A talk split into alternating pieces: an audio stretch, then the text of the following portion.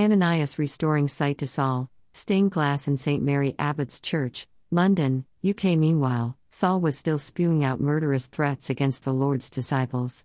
He went to the high priest, seeking letters to the synagogues in Damascus.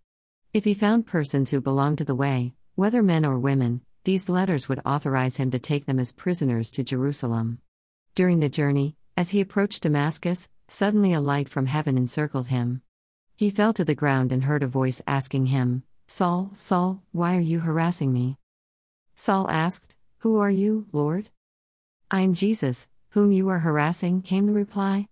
Now get up and enter the city. You will be told what you must do. Those traveling with him stood there speechless, they heard the voice but saw no one. After they picked Saul up from the ground, he opened his eyes but he couldn't see.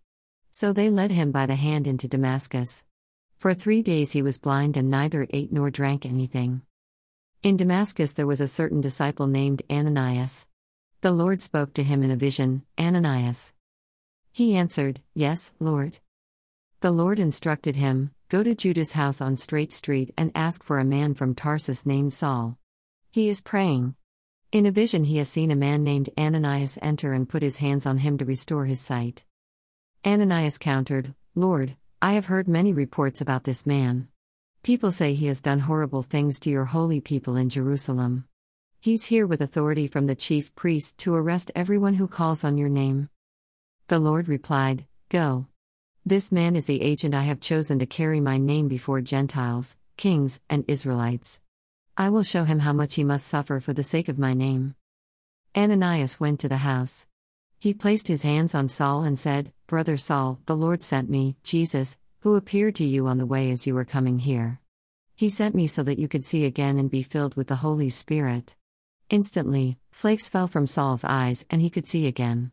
He got up and was baptized. After eating, he regained his strength. He stayed with the disciples in Damascus for several days. Right away, he began to preach about Jesus in the synagogues.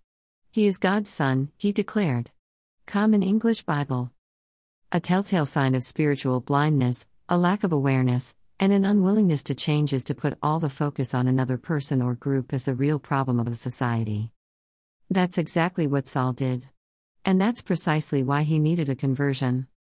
Family Systems Theory Murray Bowen was an influential psychiatrist of the 20th century.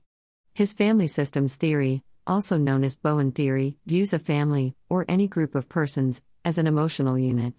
Within this unit, a change in any of the individual persons results in the others compensating for the emotional functioning that's been altered. Like touching one part of a spider web, the entire thing shakes.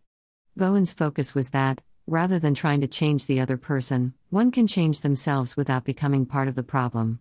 The theory states that if any family or group member can change their emotional functioning within the system, the whole family will improve its corporate functioning in response to that change. In short, we must learn to function in a healthy way within the group system.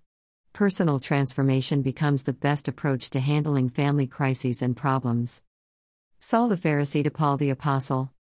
Bowen's statement of the human condition could be said of Saul and his conversion. Greater than the human is a narcissistic creature who lives in the present and who is more interested in his own inch two of real estate, and more devoted to fighting for his rights than in the multi generational meaning of life itself. As the human throng becomes more violent and unruly, there will be those who survive it all. I think the differentiation of self, remaining connected to others, yet separate from their problems, may well be one concept that lives into the future. Greater than. Greater than Murray Bowen. Saul the Pharisee was an anxious soul. He was determined to keep the Christian sect from infecting his Jewish way of life. As the followers of Jesus grew, so did the anxiety of Saul and the Pharisees. Saul turned his attention to unhealthy ways of handling the situation, to the point that Christ himself showed up and let Saul know that his harassment needed to stop. Our need for change. Whatever you think of Bowen's theory, it's easy to see that anxiety plays a major role in many individuals, families, and even churches.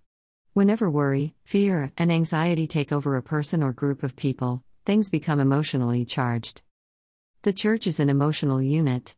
Typically, the response to anything we don't like is to try and change the other person who is rocking the boat or upsetting the status quo. The converted and changed Apostle Paul learned his lesson about the intricate web of anxious emotions. Don't be anxious about anything, rather, bring up all of your requests to God in your prayers and petitions, along with giving thanks. Then the peace of God that exceeds all understanding will keep your hearts and minds safe in Christ Jesus. Philippians 4 6 7, Seb. Learning to manage our own anxiety, and cope with the incessant worry within ourselves, is imperative to dealing with relational problems in the group. The peace of God, not the peace of others, is what makes the difference. People are all for change, that is, we want others to change so that we don't have to. The Christian, however, is to conform to Jesus, and not the other way around. Because the Lord is near to us, we have a consistent and continual presence to anchor ourselves, no matter whether the circumstances are to my liking or not. Prayer becomes the means of casting anxiety away so that peace can take its place. Sounds easy, it's anything but. It's only human to want everyone else to change when there are problems, adversity, or challenge. Yet the change most needed is quite personal, perhaps even an outright conversion. Our focus must be on finding ways to remain connected to God and others without resorting to passive aggressive tactics, cutting off relationships altogether, or bullying others into changing with our violent or manipulative words. Faced with unwanted change and or difficult circumstances, rather than looking for others to alter their lives, try asking yourself one of these questions. What is one small step I can take to improve my situation? If I were guaranteed not to make the situation worse, what would I do differently? Is there a person in my life whose voice and input I haven't heard in a long time? What is one positive trait I possess that can serve me well in this situation? Are there other questions you could ask that would be helpful? A journey that seems a thousand miles must begin with one step.